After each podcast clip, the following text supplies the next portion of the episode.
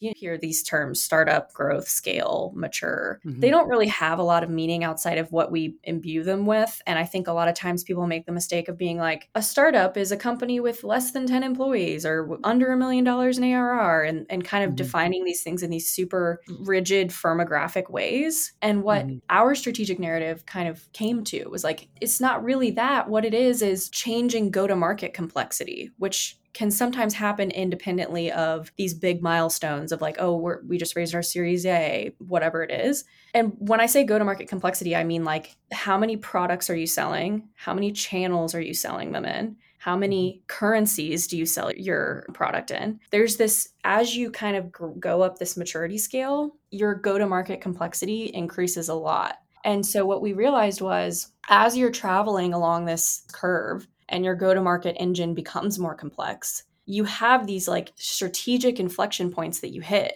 where it's like maybe it's the jump from one product to two, or maybe it's the jump from one channel to two channels. Maybe it's your historically sales led company and now you want to roll out a product led motion. Mm-hmm. There's all these operational hiccups that would prevent you from being able to do that. So, what Maxio really does is kind of help you get ahead of those inflection points and make sure that your backend operations are set up to support your go to market motion and your monetization strategy as you scale up. You're listening to the Paris Talks Marketing podcast, where we interview top marketing leaders at high growth SaaS and other recurring revenue based companies. Our goal with this podcast is to cut through the fluff and jargon of digital marketing to reveal what's really working at some of the fastest growing, most successful SaaS companies today. The Paris Talks Marketing podcast is sponsored by Hop Online, a performance growth marketing agency. If you like this episode, and would like to have a similar conversation with someone at our agency, just go to hop.online, H O P.online, and book a discovery call with one of our strategists today. Now, let's get into the episode. Hi, everybody, and welcome back to another episode of Paris Talks Marketing. Today, my guest is Andrea Wunderlich, and Andrea leads market intelligence and strategy for Maxio, a financial operations platform for B2B SaaS. She started her career as an SDR before transitioning into content and ultimately strategic marketing initiatives. Welcome to the show, Andrea. Hi, thanks. Uh, great to be here. Great to have you. Would you please tell us a little bit more about who you are and what you do? Yeah. So, you know, I'm, I'm with Maxio now, and we were just ch- chatting a little bit about this before we went live. But um, my title is Market Intelligence and Strategy, which is, you know, I think is a little purposely vague. Uh, I think of myself as kind of a pinch hitter. So, wherever help is needed, I will go and kind of lend a hand, which has led me to be largely kind of project based in the last year or so. But yeah, I started my career as an SDR. I've only ever worked for B2B SaaS companies. So I feel like I'm kind of part of a new generation of folks where that is true. Happy to talk to you about how I kind of landed in, in SaaS to begin with. Um, it was a little bit random. Yeah. Well, what happened? So I went to school at the University of Georgia. They have a journalism program there. So I was actually in a journalism program training to be a journalist, was always super interested in like writing and media. And I did like a few internships in college where I like went up to New York City and was doing the thing, grinding it out, working as a writer. And I quickly realized, oh, wow, I can't live here based on the salaries. And it's just a tough place to live and to make it. So when I graduated from college, I think my biggest priority was a job that has good health insurance. And SaaS was this industry that had great benefits and I knew salaries were a little bit higher starting salaries than other industries. And I'm in Atlanta, which is kind of a weird southern tech bubble. And so my first job out of school was at a company called FullStory, which is just rocketed like crazy. I joined when it, was under 100 employees, so it was still pretty mm. small and scrappy and it was it was a really fun time. Can you tell me a bit about your SDR experience? Because I think a lot of marketers in SaaS and listeners on our show have quite a bit of experience on the marketing side, but an SDR does something quite different. And can you describe a bit your role as an SDR and how that might have helped you in any way in what you're doing now? I started an SDR role because it was really the only truly entry level role that's offered in, in most SaaS companies. So I didn't really have any particular desire to be in sales proper, but I was just like, hey, this is like an entry point to this world and like, let's just try it. It was hugely beneficial for a couple of reasons. First off, my first boss at like out of school was this awesome guy named Odie Bosa. Shout out Odie if you're listening to this or listen to it later. And he was just like the perfect person to like usher me into this industry and like really kind of give me a baseline crash course in like how to be a professional and how to be thoughtful and strategic about your career development. And then the second piece, of course, is like the trial by fire kind of nature of being an SDRs. There's no better way to learn an industry or this particular ICP or buyer personas than to have a quota and have to pick up the phone and dial 50, 100 times a day. So I think it was a great way to kind of learn the general lay of the land in SaaS to begin with. I think it's helped me a ton as a marketer just because there is that historical kind of tension between marketers and sales teams. But I find that it does buy me a little bit of credibility with sales teams I've worked with of, hey, I've, I've done it. Like I, I, I didn't do with them. Yeah, I didn't do full mm-hmm. cycle. I was not in a closing role, but arguably SDR is harder than that. but, you know, I was on the phone, I did the cold calling. So I get it. I think it, mm. it's definitely helped me have a better relationship with the sales teams that I've worked with. Yeah. And tell us a bit about your roles at SaaS Optics, but there's another brand called Maxio, which appears to be the new brand, the new umbrella brand that has merged SaaS Optics and Chargify together. Can you tell us, before talking about the role, can you tell us a little bit about how these brands became one? Yeah. So I think it was 2020. Battery Ventures made a growth equity investment in both SaaS Optics and Chargify, which were kind of like similarly sized and similarly like aged companies in the same sort of sphere. SaaS Optics had like a little bit different of a core competency in their capabilities, and so did Chargify. So the idea was like if we merge them together, like, you know, one plus one equals three, and, you know, we'll be able to mm-hmm. better serve the market this way. So the first uh, probably year or so was just like the merge of two companies, just the people coming together, the consolidating tech stacks, which is a huge deal. And then a little bit after that, we decided like okay we're going to do like a new brand entirely. So that's where the the maxio brand came from. So it's one company it's platform. We were so we're now maxio we were previously saas optics and chargify Okay. I want to talk a bit, a bit about your content marketing background. And this was when it was only SaaS optics, right? Yes. And can you describe a little bit your content marketing program? Because I'm always interested to hear when I interview content marketers, what kind of content were you publishing? How frequently? How much were you really embedding keyword research into that? And then how successful were you at driving that sweet organic traffic from your efforts? Yes. So SaaS Optics was super unique in in the sense that so it was actually started in 2009 and it was started as actually more of like a lifestyle business. And they had this blog, which was called SaaSpedia. And basically it was uh, these guys who were multi-time founders of SaaS companies who were like, hey, like SaaS metrics are like the wild, wild west. Like nobody knows how these things are defined or calculated. There's no governing body that presides over it. And so they just started this blog. They called it SaaSpedia, and it was just what it sounds like like ARR, MRR, CAC, LTV, like mm-hmm. what do these things mean? How do you calculate them? What are some tacit examples? And SaaS Optics, the platform, was actually birthed out of that more organic kind of content play. Mm-hmm. But what I was super lucky coming in as a first time content marketer is I inherited this SEO gold mine because this this SaaS Wikipedia, the blog had been around for like 10 years. And mm-hmm. still to this day, like if you go Google ARR, SaaS Optics, SaaSpedia, ARR entry will come up as the first or second result on Google. It's genius. And there wasn't even the initial intention. It was just like, oh, yeah. wow, we put out this asset to be helpful to people. And then it just paid off in spades down the road because for many years, SaaS Optics, their primary flow of traffic and demo requests was coming in from that SaaSpedia resource. Mm-hmm. Yeah, I just um, checked ARR, and you all, at least from where I'm sitting, ranked number two. It's SaaS Optics is number two for the ARR definition. Yeah, awesome. I think we've gone back and forth between number one and number two, like over the years. But mm-hmm. yeah, it's pretty, it's fascinating. So I came in, I was like happy with where we were at from an SEO perspective. I was like, as long as we keep updating these core set of pages, and mm-hmm. it wasn't a situation of like, oh, let's go add infinite numbers of pages to this resource. It was like, let's just continue to keep it updated and keep it fresh over time. And then Google mm-hmm. will just do its thing, and that'll be an always on kind of organic play for us. Yeah. So I started thinking about, um, and at the time, this was 2020. I think the the great gate or ungate debate hadn't quite taken off like it has now. And so my goal at the time was like, how do we create a steady stream of gated content that our audience will actually be interested in? And one of the things that's interesting about SaaS Optics is the kind of finance persona is the main persona. It's very mm-hmm. different marketing to finance people than it is marketing to marketers or marketing to salespeople who are natural social beings, naturally interested in more thought leadership content.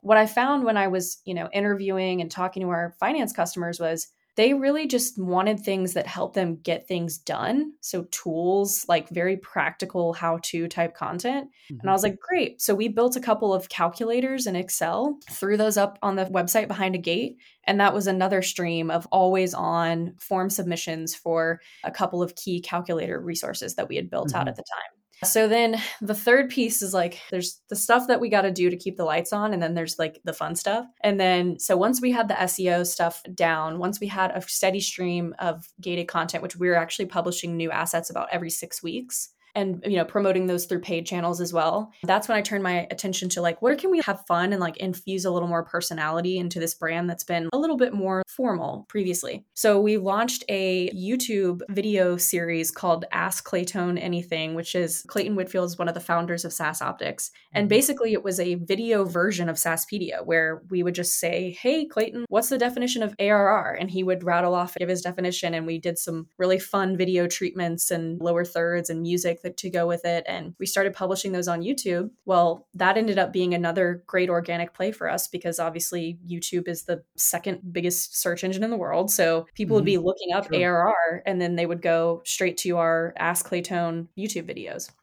That's great. I want to talk a bit about the metrics because you were at forefront of defining the key success metrics and KPIs for B2B SaaS. And today, where we sit now, what do you think are the most important KPIs for a SaaS company? Oh gosh. Okay. I first I got to say, I'm definitely not at the forefront of defining. I inherited a resource where pe- experts were already thinking and talking about this and then they just passed it off to me to maintain over time to make this better. In terms of SaaS metrics, it's something I think about and talk about a ton, but I just want to couch of like I am no metrics expert. I talk to a ton of metrics experts. I have good relationships with like Ray Rike over at RevOps Squared, who's deeply passionate about SaaS metrics. Todd Gardner, previously from SaaS Capital, is deeply passionate about SaaS metrics. And so I, I think anything that I know about SaaS metrics is just secondhand wisdom that these that I've mm-hmm. gained from these people. I will say something I've noticed a trend in the industry is um, as we're going through this uncertain macroeconomic environment, the net new ARR growth is always important, but it's taken a little bit of a backseat to some retention and like efficiency metrics. So, mm-hmm. net dollar retention is the one that I've seen thrown around as extremely important right now. But I think it mm-hmm. just depends on what's happening in the market, right? We're in a situation where during the pandemic, capital was free and people were just giving out money, and it seemed like the good times would never stop. And mm-hmm. so, net new ARR growth was definitely a metric that you wanted to focus on. And you weren't worried about extending your runway or growing efficiently. You were just worried about growing as fast as you could. Now mm-hmm. that, you know, interest rates are rising, macroeconomic events uncertain, and PEs are a little bit more conservative with their cash right now, that's where you're seeing that focus on let's extend the runway, let's grow efficiently, and let, let's champion metrics like LTV and our retention numbers and our net dollar retention in particular. Mm-hmm. But I think it'll switch again. You know, I think it, it would be yeah. a mistake for companies to reorient themselves around these new metrics knowing that once we're out of this cycle of you know economic uncertainty it'll be back to arr as the net new arr as the forefront yeah and for a new, relatively new or startup SaaS company, and there's so many out there, let's say they're around seed stage or maybe Series A, but they don't even have enough history to know what their LTV is because the most of their customer cohorts haven't aged long enough to reach their full lifespan. Right. I agree with you on LTV, and we look a lot with our SaaS clients. We look a lot at the ratio between LTV and CAC. Mm-hmm. Uh, although a large number of them simply can't know LTV because they're in year two or something, or maybe even earlier. What could substitute for an LTV ratio that could still signal that this is a promising startup with a bright future and, a health, healthy metric? I, you know, I think you're exactly right. When you're at that seed stage, you really need to be investing in growth kind of no matter what the macroeconomic situation is because like you said it's you're being conservative in that stage is not going to get you to the next stage. So I think that there is a sense of which, even though you may be getting some pressure from investors or being scared by the doom and gloom reports that are coming out of the big venture funds, you have to spend money to make money, right? So I mm-hmm. think that if you're seed stage company, you should be focused on net new ARR and focused on product market fit and really finding the right fit. I would say that's maybe that's one thing that you could focus on if you're early stage and you know you're not necessarily thinking about CAC or LTV or efficiency metrics but what you can do is take a very methodical approach to achieving product market fit figuring out what are the, the you know ideal customer profile what segment of the market are they in what is their profile you know like in addition to things that are firmographic or employee count like deeply understand the problems that you're solving for those people and figure out what your win rate in that you know narrowly defined icp is and then invest everything in continuing to get more customers that look like them i think that's that's where i would put the focus if i mm-hmm. was the founder of a seed stage company yeah and right now with with SaaS Optics and now with uh, with Maxio. What do you spend most of your time working on in this market intelligence role? What are your top priorities in a typical week? Oh, good question. So, when I came back to SaaS Optics, now Maxio, my team had done all the hard work of bringing together the two disparate teams under one family and really getting good alignment and then also they had engaged you know an external brand agency to help with the naming and the visual identity of the new brand. All of that work had been done and i kind of came back and was like great we've got a new brand a new logo a new everything. I think what they still needed some help with, which is something that I stepped in and, and kind of led or, or, orchestrated, was an exercise around strategic narrative. And if you're familiar with that term from Andy Raskin, it's like kind of fuzzy, but what's the strategic narrative? The way I think of it is like, what is the story about how what we're doing here matters to the broader market, with or without us or our competitors? Like, this is a phenomenon that would be happening. So, what's the kind of like narrative that we can shape around that? That needed fine tuning. I think we had a good sense of it for Chargify and a good sense of it for SaaS Optics. But mm-hmm. when we combined SaaS Optics and Chargify into Maxio,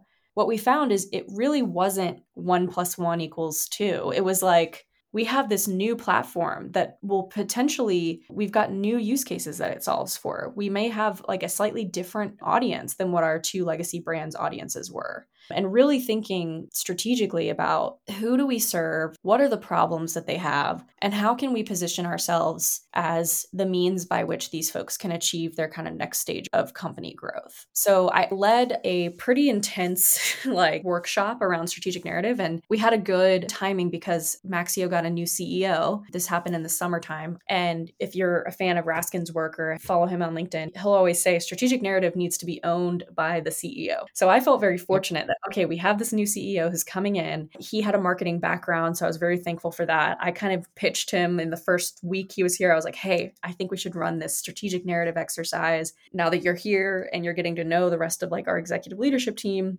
let's get together and, and figure out the story and he was super receptive to that and was excited about it. And so i would say like i really created a framework and created the guardrails for framing up and forcing these conversations to happen. But really it was you know it was randy uh, our ceo it was all the executives around the table all the key stakeholders around the table who were defining how this narrative was going to shape up Mm-hmm. So this was a long process. This is several months, a lot of back and forth, a lot of revisions, a lot of external validation and feedback on what we had. And then we rolled it out to the team and everyone's pumped, everyone's feeling good about it and then we are like okay now what and especially mm-hmm. me right i was like i came here to do this project and i did it and it was you know five or six months of work where do i go now and so that kind of teed up now that we have this narrative how are we going to translate it into positioning and messaging and more tacit things that our go to market team needs. So that's what where I've been spending a lot of my focus is translating that narrative into all these subsequent kind of like pieces of the messaging pie. And then right now The big focus on enabling the rest of the team on it which is a whole other beast, a whole skill art in and of itself is mm-hmm. enablement. In a nutshell, can you share with us what is the new strategic narrative for Maxio? Yeah. So it's basically this idea about company growth, right? We have this thing it's called the the B2B SaaS maturity curve. And it's like mm-hmm. what is going on at these different company stages? You hear these terms startup, growth, scale, mature. Mm-hmm. They don't really have a lot of meaning outside of what we imbue them with. And I think a lot of times people make the mistake of being like a startup is a company with less than 10 employees or under a million dollars in ARR and, and kind of mm-hmm. defining these things in these super rigid firmographic ways. And what mm-hmm. our strategic narrative kind of came to was like it's not not really that. What it is is changing go to market complexity, which can sometimes happen independently of these big milestones of like, oh, we're, we just raised our Series A, whatever it is. And when I say go to market complexity, I mean like how many products are you selling? How many channels are you selling them in? How many mm-hmm. currencies do you sell your your product in? There's this as you kind of go up this maturity scale, your go to market complexity increases a lot. And mm-hmm. so what, you know, what Maxio does is is billing and financial operations. So how do you like actually oil your go-to-market machine in terms of like billing customers, collecting cash, accounting for all of that stuff on the back end, feeding mm-hmm. that into some kind of insights engine around SaaS metrics and company performance. And the real difference is the go to market complexity. And so, what we realized was as you're traveling along this curve and your go to market engine becomes more complex, you have these like strategic inflection points that you hit where it's like maybe it's the jump from one product to two, or maybe it's the jump from one channel to two channels. Maybe it's your historically sales led company and now you want to roll out a product led motion. Mm-hmm. There's all these operational hiccups that would prevent you from being able to do that. So, what Maxio really does is kind of get ahead, help you get ahead of those inflection points and make sure that your backend operations are set up to support your go to market motion and your monetization strategy as you scale up and come. Very interesting. Now, a quick word from our sponsor. The Paris Talks Marketing Show is affiliated with Hop Online, a performance marketing agency focused on high growth SaaS and other recurring revenue based companies. If you like the flow of this conversation, you may want to consider jumping on a discovery call with someone at Hop Online.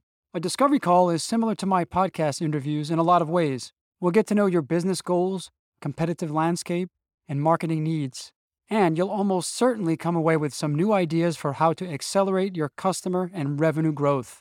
If you're interested, go to hop.online, that's hop, H O P dot online, and book a discovery call with one of our strategists today. Now, back to the episode. I had a thought that we say a lot of times in marketing that the customer journey is non-linear. So the classic funnel, in fact, it's still a good reference point, but it's non-linear. People don't spend a certain amount of time at the top of the funnel, then move to the middle, then move to the bottom, but they have a messy journey. And this kind of reminds me of the life cycle of a SaaS company isn't necessarily linear either. It's not years one, two, and three are a startup, uh, and then years four, five, and six are growth or whatever, what have you. Mm.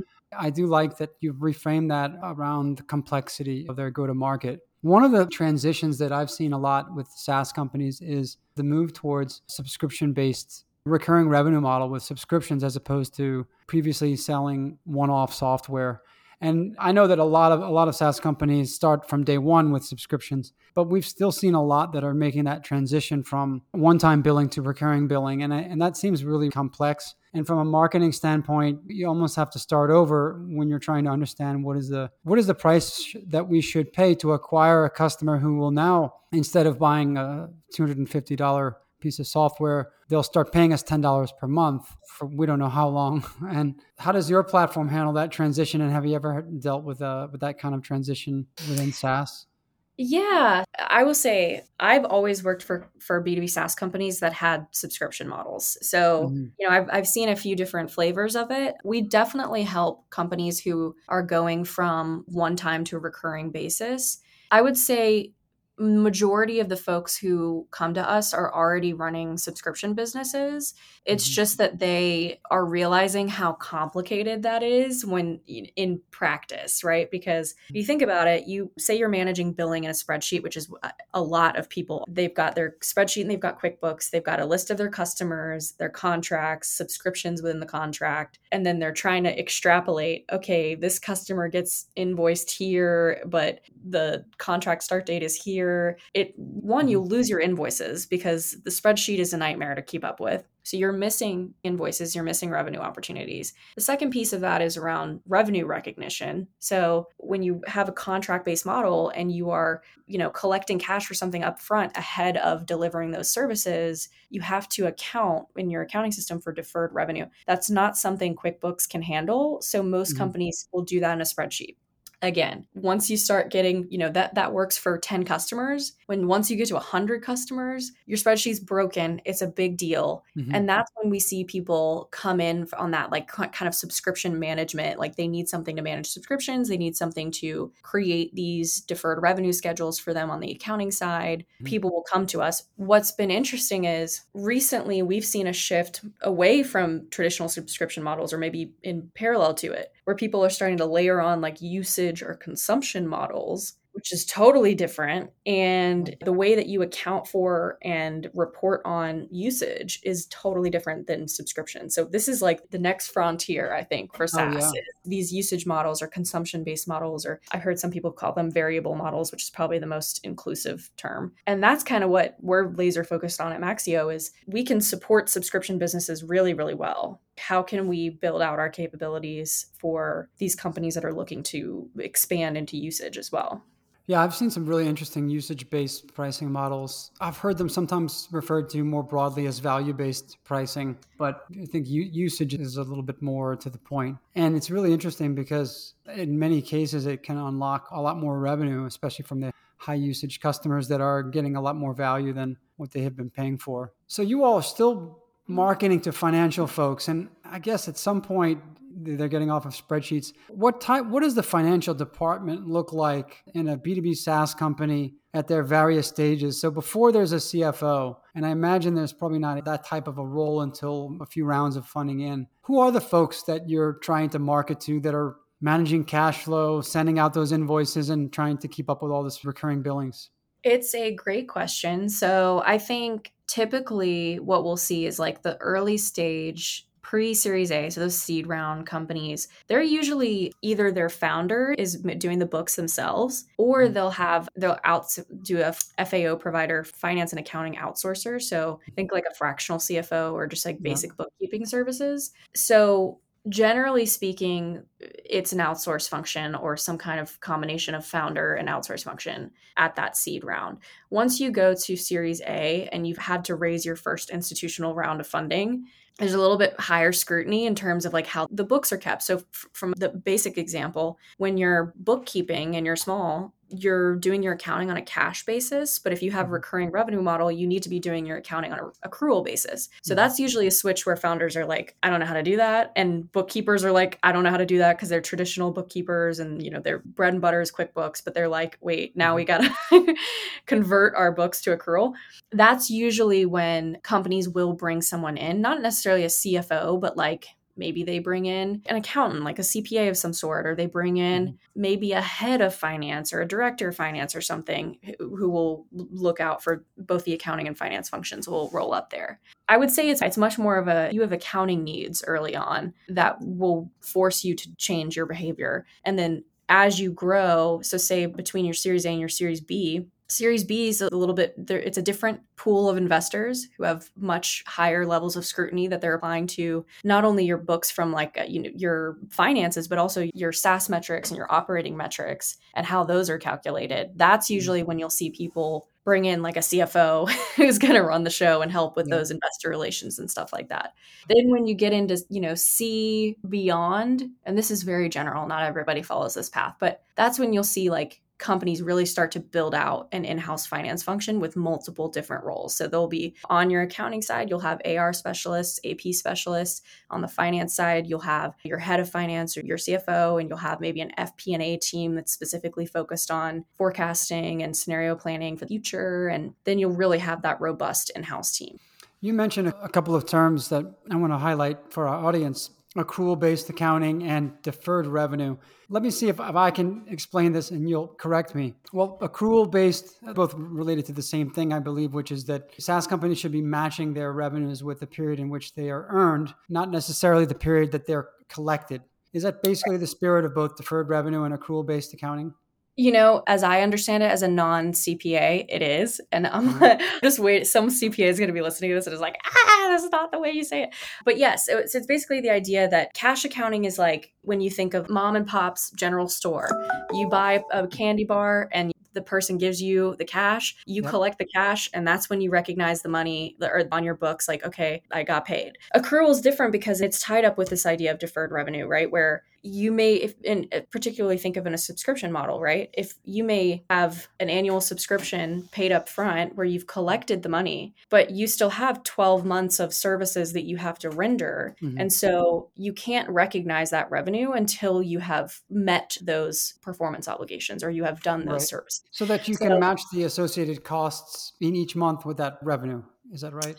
So, cost side is like its own beast, and there's guidance within the FASB, the Financial Accounting Standards Board, on cost accounting. And that's kind of a different area that we don't necessarily play too much in. But eh, generally, yes. So, like, you want to think about, you want to match your cost and your revenue, right? So, if you're rendering services over a 12 month period, you want to think about the cost to render those services over the same 12 month period that it's occurring. Yeah. I'd like to pivot now over to I've been checking out Maxio's website and I see that you've got primarily a sales led motion and most of the lead gen here appears to be get a demo. I might be missing it, but I don't see a free trial or any other type of uh, product led growth motion.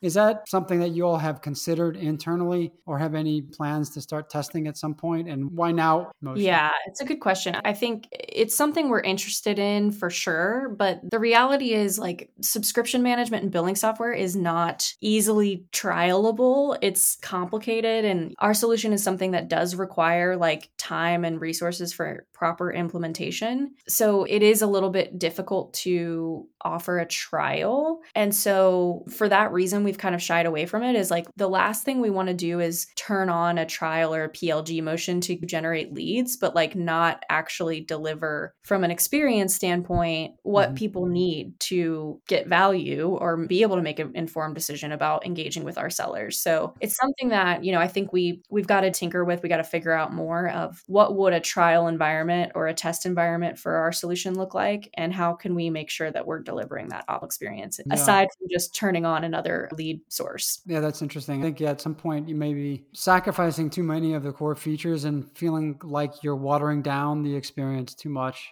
with yeah. a free trial or freemium. Certain SaaS companies, it's perfect. And I think the ones that are simpler and typically the, the lower priced, it's easier to go PLG. But that I'm always interested to know from people that I interview how they came to that decision. Are they was it intentional or are they planning to do it in the future or there's a reason? Yeah, I think it was intentional. I mean, it, we've always had historically sales led motion because, like I said, it's complicated stuff, right? It's, it's, accounting. But, you know, on the billing side, there are some opportunities we could explore for offering a PLG, like a, or a free trial option but yeah, it's something I, I, think that the Uber point is just like it's something we want to be very intentional about instead of just like hopping on the train of like, well, everyone else is doing PLG for like additional lead capture. And mm-hmm. we're like, well, it might not be the best fit for us. So we'll, we're still thinking through that. You mentioned earlier in the first phase at SaaS Optics that you were helping to put together a lot of gated content and that led to things like calculators. Are you all still investing in gated content as a strategy? Yeah, so it's one of those things where I think we still we're having this debate internally, like probably every marketing team on earth is do we mm-hmm. gate or do we ungate?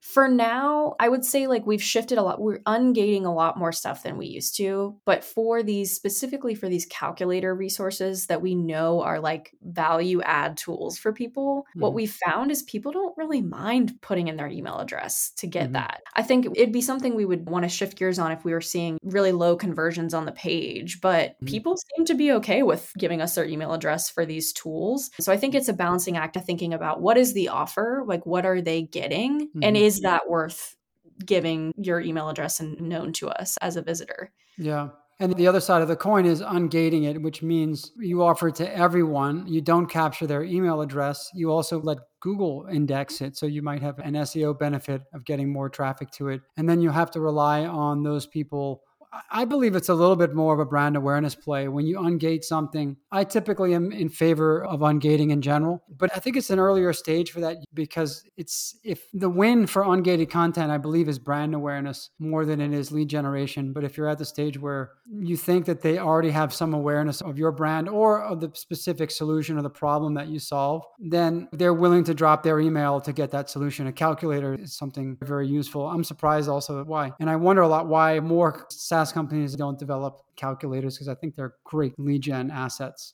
Because I'll tell you why. Because they're they don't want to do the math in the spreadsheet, and I get it. Listen, mm-hmm. I'm not a math person, obviously, but what I found is you can partner with your subject matter experts internally and externally to develop these calculator resources that may give your marketing team pause because it mm-hmm. is a little bit daunting to put together. But you don't have to create marketing. Marketing doesn't have to create all the content that goes out there. Like we orchestrate it, we yeah. distribute it, but we don't have to create all of it. Especially like we're marketing to finance and accounting people they don't want to hear from me. They want to hear from their peers and they want to get tools that were created by their peers. So we had a tool, we created an equity calculator in partnership with Todd Gardner. He did the hard work. We just mm-hmm. distributed it and put both of our names on it. And it was a win win for us. But I think that's my advice I would give people if you want to make more tools, but you're afraid of developing it in house because it's too resource intensive or you just don't have the expertise, you don't have to create everything in a box. You can lean on your partners and your internal subject matter experts to help you with this stuff. Yeah. I'm curious to know do you think that lifetime value can be predicted by how people are using the product? I mean, for your customers, are you calculating their lifetime value?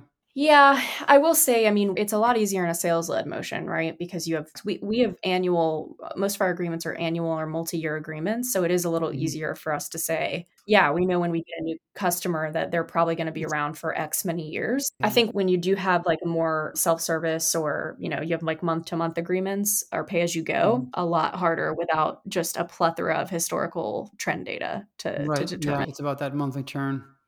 Well, Andrea, I would love to go on a lot longer, and I'll have to have you back on the show. Uh, we're going to have to wrap up now. I would say my parting note is a disclaimer that I am not a CPA, and no no accounting terms heard from me should be taken literally. Like, like go to SaaSpedia and get the definition. yeah. um, but yes, uh, no, it was great because I, I, throw around very loosely a lot of terms here on this podcast, and um, I, that's a nice disclaimer, and I should say that also at the beginning of every show. Um, me is not necessarily. Uh, I'm not an expert in any of this. Google before you proceed, please. Um, yeah. Yes, but no, I it's just great conversation, super super fun and engaging for me. Thanks, Andrea. It was great talking to you, and look forward to keeping in touch. All right, bye, Paris. Bye. Another great episode in the books. Hope you enjoyed it. If you want to get notified when future episodes drop, be sure to subscribe to Paris Talks Marketing on your favorite podcast player.